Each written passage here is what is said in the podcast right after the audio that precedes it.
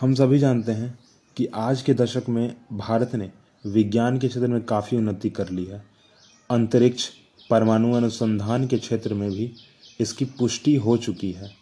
कृषि उत्पाद में आत्मनिर्भरता के लिए हमारे वैज्ञानिकों ने अहम भूमिका निभाई है।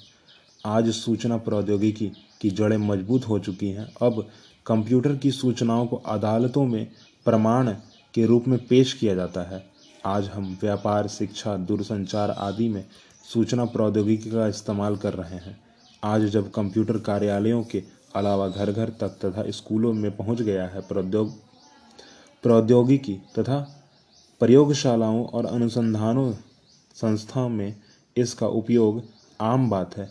विभिन्न क्षेत्रों में कंप्यूटर का इस्तेमाल किया जा रहा है, जैसे कि व्यापार के क्षेत्र में, उद्योग के क्षेत्र में, घरों में शिक्षा के क्षेत्र में, प्रशिक्षण के क्षेत्र में, कलाओं के क्षेत्र में, मनोरंजन के क्षेत्र में, दूरस्थ चिकित्सक के क्षेत्र में तथा इंटरनेट इसकी एक मूलभूत है।